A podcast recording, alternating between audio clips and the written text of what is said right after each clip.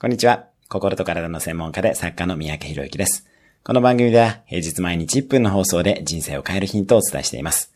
今日のテーマです。逆効果の息抜き。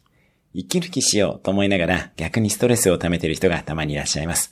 例えば、お酒はある程度の量はリラックスになりますが、新酒、深酒は息抜きどころか負担にもなります。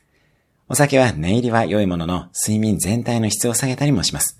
良質な食事、睡眠、運動につながる息抜きをするようにしましょう。良質な食事としての息抜き、良質な睡眠のための息抜き、運動としての息抜きをそれぞれ考えてみるのもいいでしょう。また、息抜きは少しの時間のものを毎日取り入れるということも大切にしてみてください。朝の5分や就寝前の5分のヨガなども効果的です。今日のおすすめ1分アクションです。今から1分間深い呼吸をして息抜きをする。